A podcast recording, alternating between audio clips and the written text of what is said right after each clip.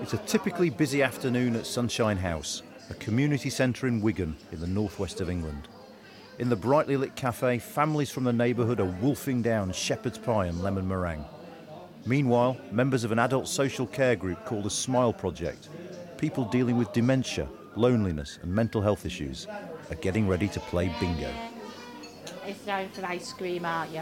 Yeah. Oh, wait, ice cream's on oh, its way. I've got chocolate cake and ice cream. I'm Patricia Needle. I'm 84 years old. Patricia comes to the Smile Project almost every day. Well, it means security, and I know I'm safe, and I've got my meals, and I've got company. Not sat in a house all by yourself on your own because I hate being in the house on my own. I do like people. I always have done. When I first got married, I was in Silver Street and we had an off licence. I worked seven days a week in there, 11 hours a day.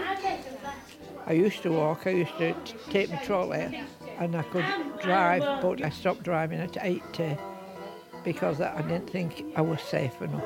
And with all the things what have been pulled down and rebuilt, I don't know where I am half the time. Everything's so different. Different world today. My memory's not as good as it used to be. you have a lot of things exercises, card bingo, play cards right. I mean, they come here and they can get fish chips and mushy peas on a Friday for three pounds. They can't beat it off. Smile Project is an adult social care project. Barbara Nettleton runs Sunshine House, and she's a formidable presence in the local community. But where sometimes you get your social care projects are all designed around one particular, um, like say Alzheimer's or dementia or um, learning difficulties. Well, we don't. We put everybody together and they support each other because you live in a mixed society, don't you? You don't live where everybody just suffers from the same thing. She says Sunshine House is a one stop shop. There's a food pantry, a charity shop, affordable housing advice, legal help, addiction support, art classes. Because once they come through the doors, it's easy to engage them in other things.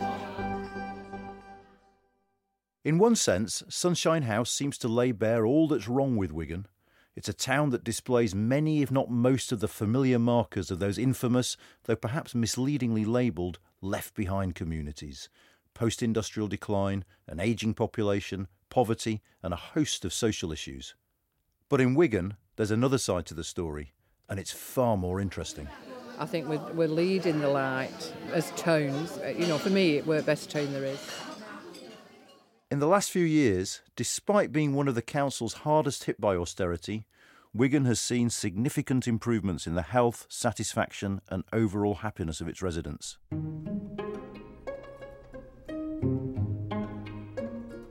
So, how have they managed to do this? And is Wigan an example that others should follow?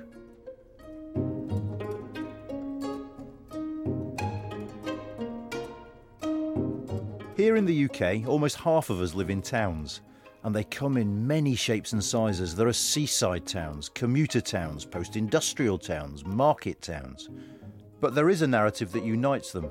Decades of investment in cities has left towns exposed, vulnerable to austerity and the challenges posed by globalisation and technological change.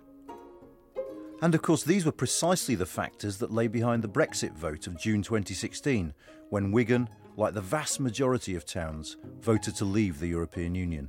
64% of Wigan voted for Brexit. Brexit, as commentators never tire of pointing out, represented a wake up call for the establishment. And in the weeks that followed that vote, what those in the north like to call the London media flocked to post industrial towns such as Wigan to try to figure out what had happened. Now, a lot of people in the south are kind of pointing their finger to the north, saying that people that voted to leave are racist or xenophobic or don't know what they're talking about. So we've come up here to speak to people and find out what's going on. And as a result, a narrative took shape. One populated by faded high streets with boarded up shops littered with jobless residents, all nostalgic for the good old days.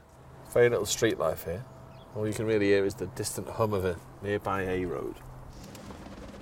What happened here? Why are all these shops shut down here? Two years ago that closed down. It used to sell blinds. The bandstand's never used. There's too many pigeons. Such has been the strength of this narrative that it's shaped our politics. These streets were once full of spirit and hope. The Labour Party devoted a whole video to telling us why we should care about towns. We lost the factories. We lost the jobs. We lost confidence in our community. We lost control. And only a few weeks ago, Prime Minister Theresa May launched her Stronger Towns Fund, allocating £1.6 billion to precisely those areas that haven't benefited from economic growth. This is a fund that is there to deliver for those areas as we look to leave the European Union. So it is about that shared hmm. sense of prosperity. Many see the initiative as a naked bribe intended to convince MPs in leave voting towns to support her Brexit deal. My constituents uh, are wise enough to know uh, a trick when they see it, and this is an almighty trick. So this doesn't help anybody. In fact, it's almost more insulting. It's like she's realised there's a problem, and here you go, here's some scraps to try and fix it. It doesn't help.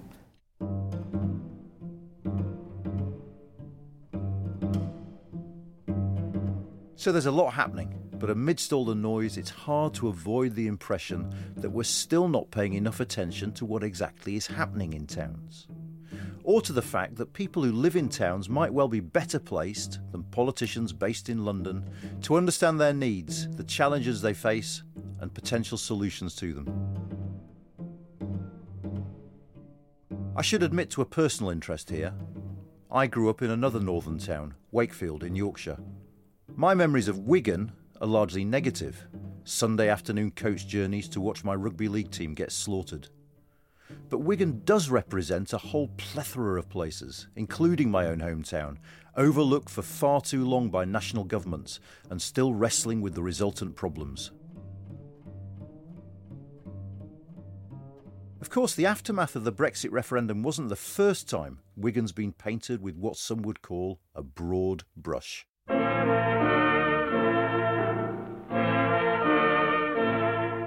Columbus sailed the Atlantic, the first steam engines tottered into motion, the British squares stood firm under the French guns at Waterloo. The one eyed scoundrels of the 19th century praised God and filled their pockets. And this is where it all led to to labyrinthine slums and dark back kitchens, with sickly, aging people creeping round and round them like black beetles.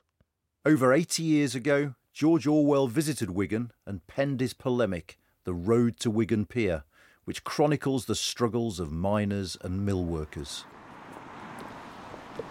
Right, which way do you want to go and what do you want to see?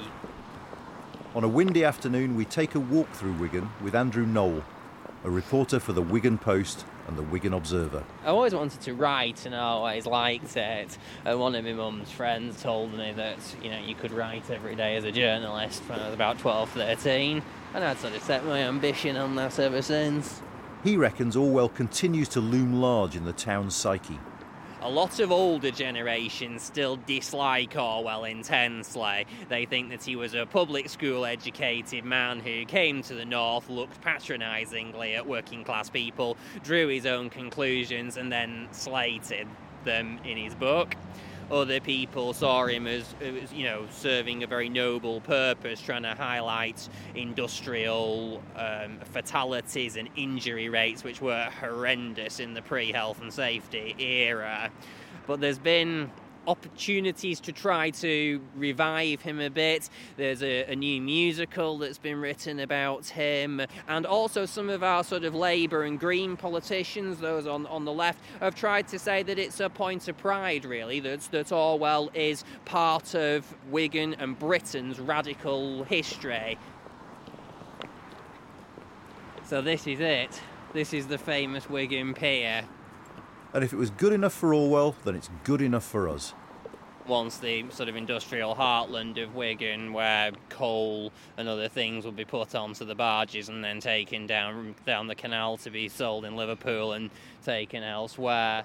Today, however, it's basically just some metal railings and a wooden platform.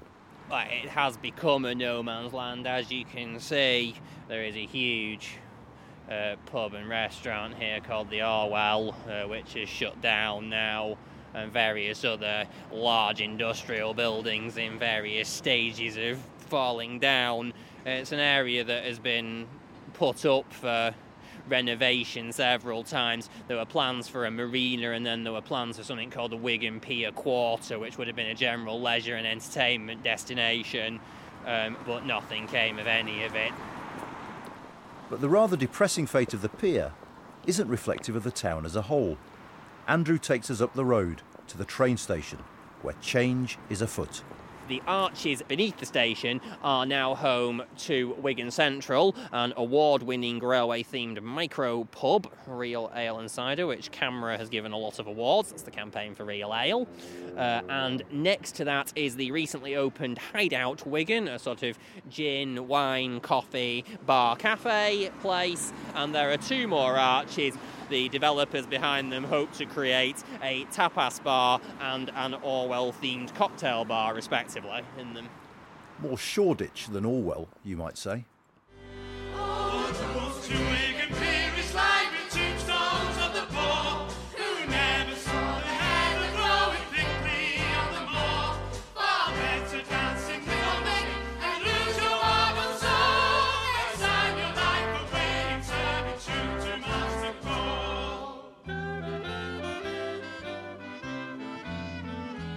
I think the biggest problem with what's happened to towns over the last 40 years is not just the economic decline and the, the problems that that's created, it's also the fact that many people in towns, rightly, I think, feel utterly ignored and at worst disrespected by the political system. That's Lisa Nandy, the MP for Wigan.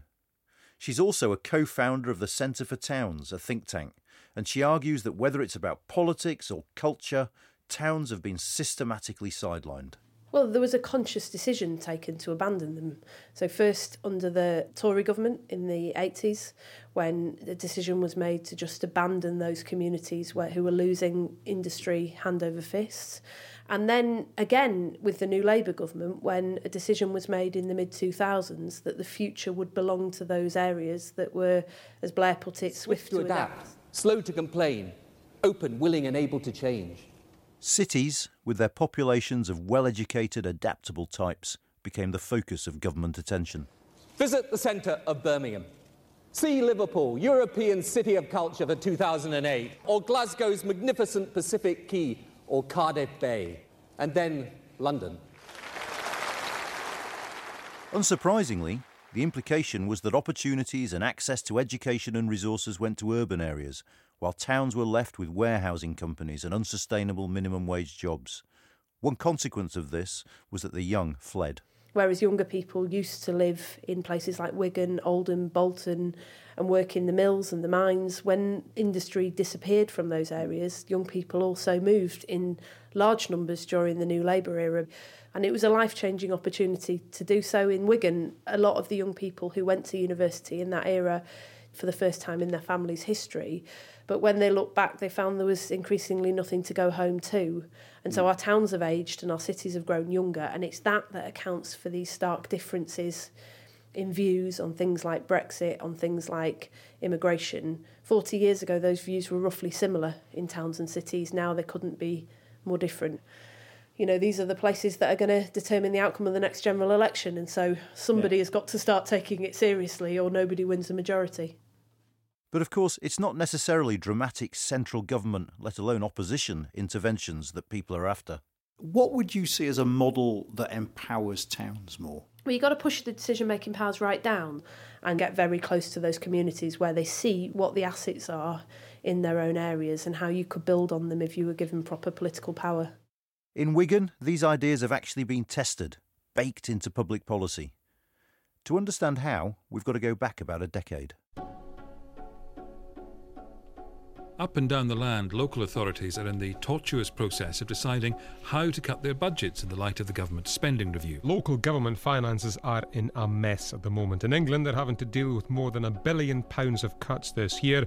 In 2010, Wigan Council learned it would be the third worst affected under the government's new austerity programme. The town was heavily reliant on precisely those grants that austerity targeted because it was home to high levels of hunger, joblessness, mental health issues, and ageing.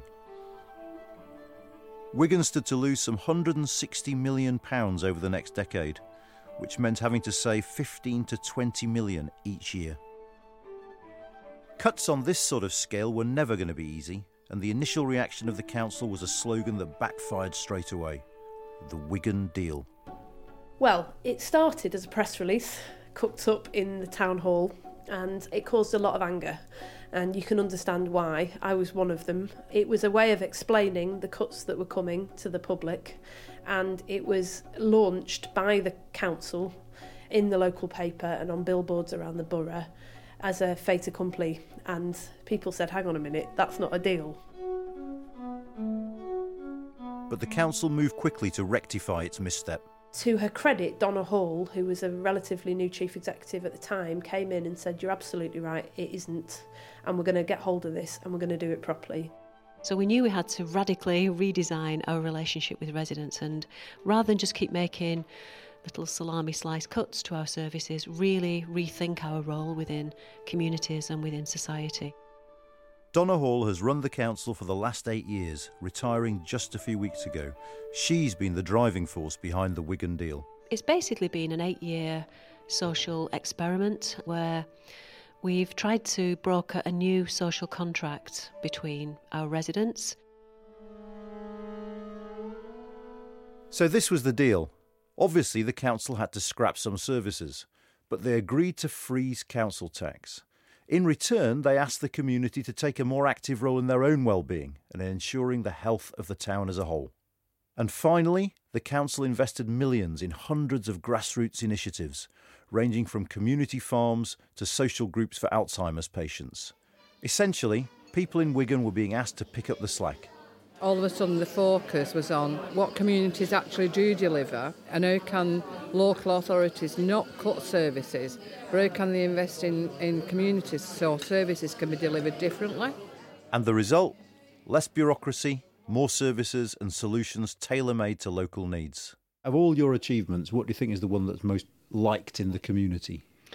I think the fact that we're listening, that we're not um, paternalistic. We used to be quite paternalistic as an organisation. We we listen harder, we listen closer, and when we don't get things right, we admit it. Essentially, what it's done is it's changed Wigan from a town where the authorities did things to people to a town where we do things together. Now, this all sounds lovely, but does it work? Well, according to the council, it does. I mean, the first thing is that we've managed to balance our budgets. We've got healthy life expectancy. Years of life where you're fit and well and not on medication have increased by seven years in our more deprived areas. We've got brilliant school achievement results. 82% of our residents support the principles of the of the Wigan deal, and we've seen a 59% increase in. Though, of course, not everyone supports the Wigan deal. I think in general, I, I would say, uh, you know, working class and people from the northwest, you know, don't have that sort of relationship. There's a rather sort of, you know, there's a, a rather, you know, cynical, humorous, you know, bantering side to to people's personalities, which means they don't or wouldn't admit to, you know, being excited about something like that. Reporter Andrew Noel again. Some people are well aware of it. Some people have benefited from it. Some people would tell you that they've no idea what it is. Some people would maybe be a bit more sceptical. There were passionate protests after a residential facility for people with learning disabilities was closed and after the council decided to shut some libraries. There's a nearly 3,000 strong Facebook group called Wigan Council What Are You Doing to Our Towns? Its timeline is filled with heated debates, not least about that hardy perennial reduced bin collections. Big shops have moved out of the town centre, services have had to change. There are half started and half finished infrastructure projects. There are ideas which have not got off the drawing board, and the areas they're supposed to renovate probably don't look that great, but that's, that's to be expected. Andrew takes a measured approach to the question of whether things have actually improved because of the Wigan deal. Most of its achievements look best when you compare the situation that other councils are in, which have not done what Wigan has done. To take one example, Northamptonshire County Council has effectively gone bankrupt, forced to make drastic or total cuts to all social services, as well as to bus routes, libraries, and maintenance, with nothing to replace them. At the newspaper, we might occasionally make a bit of a comment to the council about just how many times the deal sign gets used on their photos and stuff, and how they sort of say that everything they do is part of the deal. We might sort of make a bit of fun of them for that, but like it or not, the deal probably has insulated Wigan from the worst of it. I don't think they've got better, but things haven't perhaps got much worse. And that's probably not to be sneezed at. Things have had to change in order to stay the same.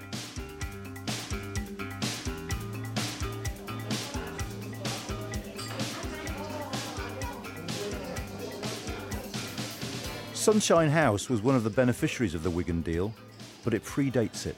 The deal, in other words, did have some foundations to build on. I've been doing this job in the community uh, for about 22 years now. Over lunch, Barbara Nettleton tells us how she got started. But first, she asked my producer to get the mic out of her face while she's eating. Don't put that on while I'm eating my Oh, yeah, yeah. I'll throw you out. Yeah. She says Sunshine House emerged organically, not long after she moved to the neighbourhood. And one Saturday morning I were off work and this old woman was hanging through a bedroom window blowing a whistle. And then all these neighbours are running around in the nighties and, and, and night wear. And I thought, oh my God, what's happening here? Seeing this scene of chaos, a woman crying from her bedroom window, neighbours running amok, Barbara was scandalised. But then she found out what was going on. Drug addicts had broke in. And so she was blowing this whistle for help. Where were the police, she thought? The incident prompted her and a few neighbours to start a home watch. That evolved into a residents' association which quickly grew to include 200 households. And just got together and had a look at what were wrong. Like, why do we not get our streets cleaned and bins emptied on a regular basis? Why, why do they not come round and check the drains and the street lights? And then we've just grown gradually over years and grown to demand really and change. In recent years, Sunshine House has received funding from the council to expand its scope. I think the biggest change that struck me is that all of a sudden they needed us. So before the austere times, they didn't really need us. We were just there. But I think now there's a different partnership. But of course, there's still a long way to go. I don't think there's enough work done at the moment with the rough sleepers, the homeless, the drugs, the police, the issues we have with young people. Wigan is still extremely under resourced, she says, especially in comparison to the nearest city. Well, the cities always take the cream, don't they? I think we're the poor relation to Manchester.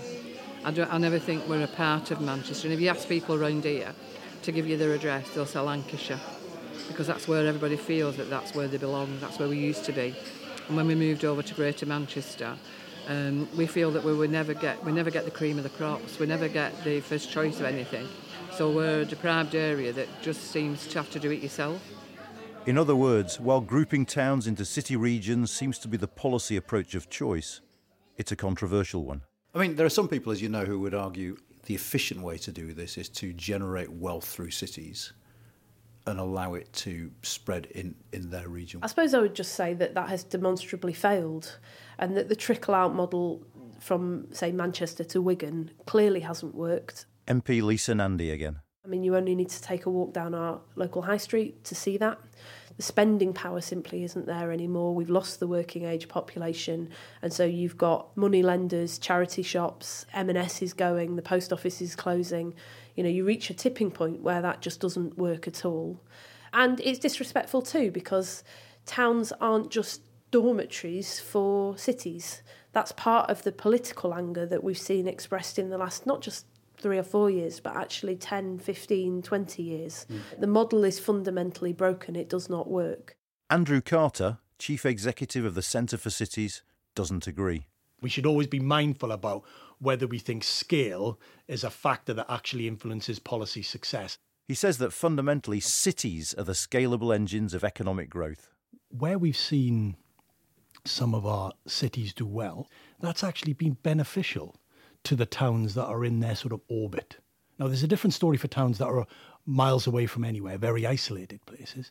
But for those that are in reasonable proximity to our cities, mm-hmm. success of our cities is good for those towns themselves. It's not always the case that big urban areas thrive, and you can get huge amounts of poverty within apparently quite successful cities. Take London, for example. But secondly, even when there is success in these urban areas, it's not always the case that they drag the surrounding regions along in their wake. You're right to point out that you know growth, as it were, is not sufficient mm-hmm. to improve the lives of everyone, but it is necessary. Okay, and then we have political choices about the degree to which we invest in the skills and the education systems to allow people to make themselves reasonably competitive in the labour market. We do see some towns that are super successful or reasonably successful in absence of a, of a nearby reasonably successful city. But it's very difficult to make general policy on the back of that. So people say to me, you know, Yeovil, right? Yeovil is a very successful town. That's because we build MOD helicopters there right? You know, the exceptions tell us nothing about generalizable policy. Carter is wary of what he sees as a tendency to pit towns against cities. A lot of the conversation gets into this kind of zero sum conversation. One can only grow at the expense of the other. The reality is the opposite. He thinks the story of how cities improved can actually teach us a lot about how to improve towns. 30 years ago, when we talked about Britain's cities, we talked about them as problems, hmm. as things to be managed, right? Liverpool, the conversation was how we manage decline. Part of the story actually was to say, well, hang on a minute. What are the strengths that our cities have? How can we maximize and make the most of those rather than always focus on the problems or the hmm. challenges or the deficits? I'm resistant to a left behind kind of terminology for towns because it's precisely the same perspective. It's saying these places are left behind, there are lots of problems. And yet, when you go to places like Wigan, what you see and when you engage with are people that are enormously proud of their place, right? They see the value. And so using terminology left behind reinforces the negative, I worry, rather than think about how we maximize the advantages. While Carter and Lisa Nandy might see the way forward for towns somewhat differently, they do converge on this key point. Our political and economic system is largely blind to the needs of places, whether they're big or small, whether they're cities or towns. So it's the need of place. The need of place, right? Yeah. I mean, we live in a very, very centralized economy. Most decisions that affect the everyday lives of people are taken far away from them. I would hope in a kind of post Brexit Britain that those policies would be designed as well as being delivered at more local scale than they currently are.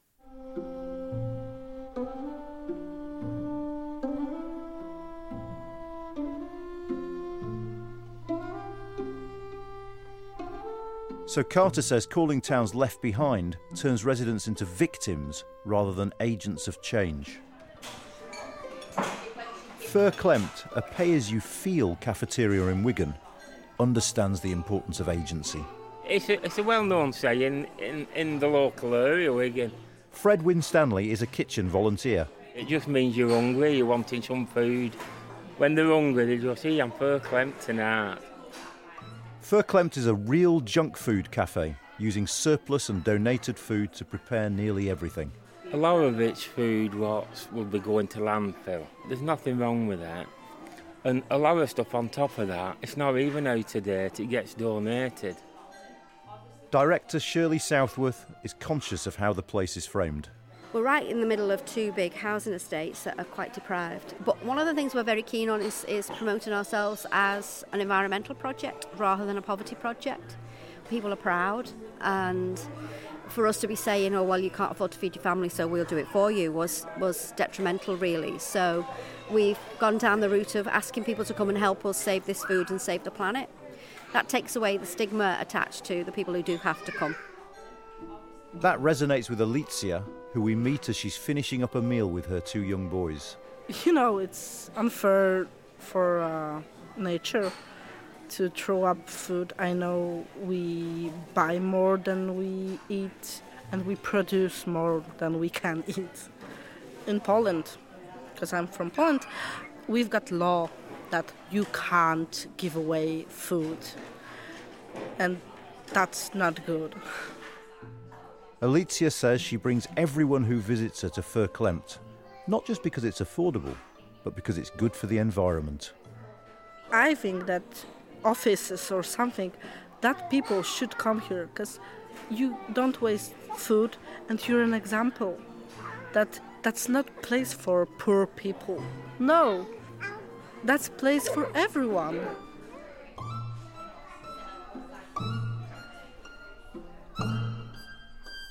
But isn't the Wigan deal simply complicit in making austerity work? Trimming local services while asking residents to take more responsibility for their own lives in an attempt to reduce public spending doesn't sound exactly like something a Labour led council should be doing, does it?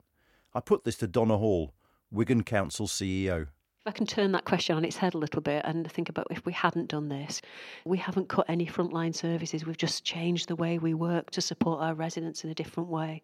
So I don't think that's Conservative or Labour or any party. I think that's just pragmatism. Austerity has had a devastating impact on our communities, absolutely devastating impact. I can say that now because no one can sack me. I'm in my last week. But it has. If we hadn't done this, what would be the outcome for Wigan? It would be a hell of a lot worse than it is now.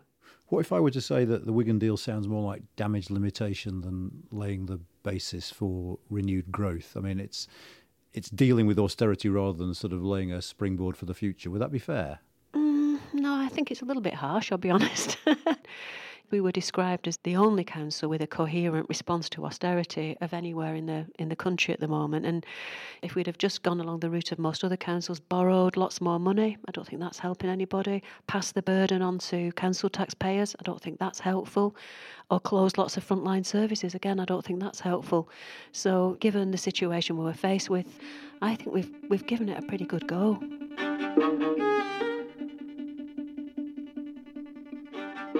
So, and this is the big question is the Wigan deal a model for towns across the UK? If I was advising another council or another authority, I'd say don't hesitate, take on the deal, take on the skeleton and dress it your own way. Of course, Wigan isn't the only place harnessing the strength of the community to improve local life. In Witney, major cuts to local bus services spawned a community driven rideshare programme.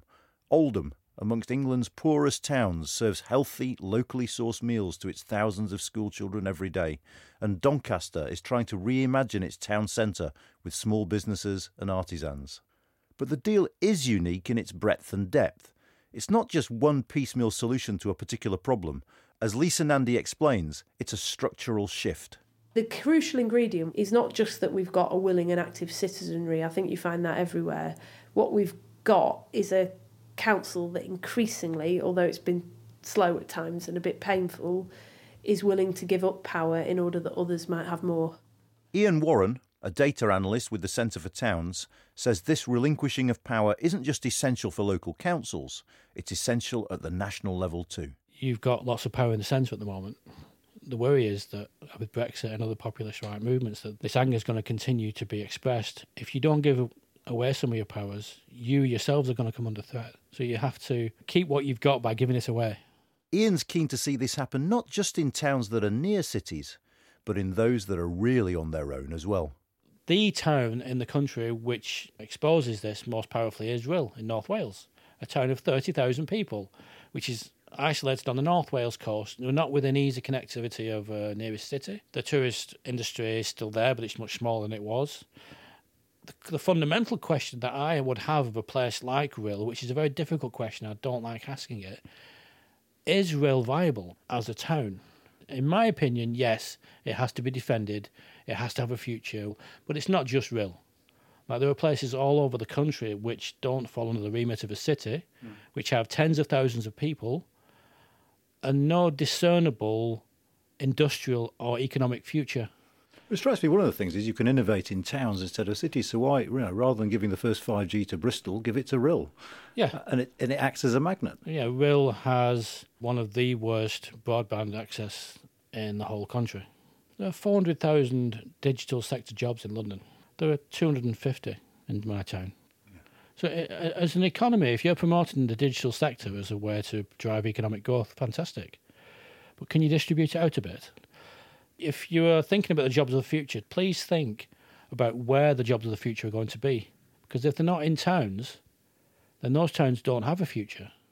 And as we've seen, The political parties are taking heed, with Theresa May's Towns Fund, the Labour Party's promises to shift the focus onto neglected communities. But the future of towns, says Ian, depends not just on political change, but on changing narratives. Well, if you're from northwest where I'm from, the home of the Industrial Revolution, Bolton, Oldham, Rochdale, Wigan, what was historically called Cottonopolis, which is yeah. uh, the towns around Manchester, their contribution to the world, not just to the northwest, is unparalleled in my opinion, and a lot of people's opinion in the north, unsurprisingly. Part of the problem we're seeing now is that people know the contribution that they once made, that their grandfathers and grandmothers made, and they believe that they no longer make that contribution because somebody else makes that contribution now. That contribution happens in London or it happens in Manchester. Bolton isn't involved. So we need to find a new story, as it were. Yeah, there We've got an old story, but we don't have a new one. Those places have historically had a purpose, and lots of those places now are struggling to find that. It's for those places to do it for themselves because they can do it and trust them to deliver it. If a place is given the power and the resources, and the local politicians include the local community in the decisions that are made, you've got a much better chance mm-hmm. of turning a place around than if you sat in a desk in Westminster and deciding it for them. I think we've been laughed at in Wigan. I think um, oh, it's yeah, been been flat caps and ferrets and coal miners and you know Wigan Pier. And I think no, I think they're looking at Wigan in a different light. I think we're, we're leading the light as towns. You know, for me, we're the best town there is.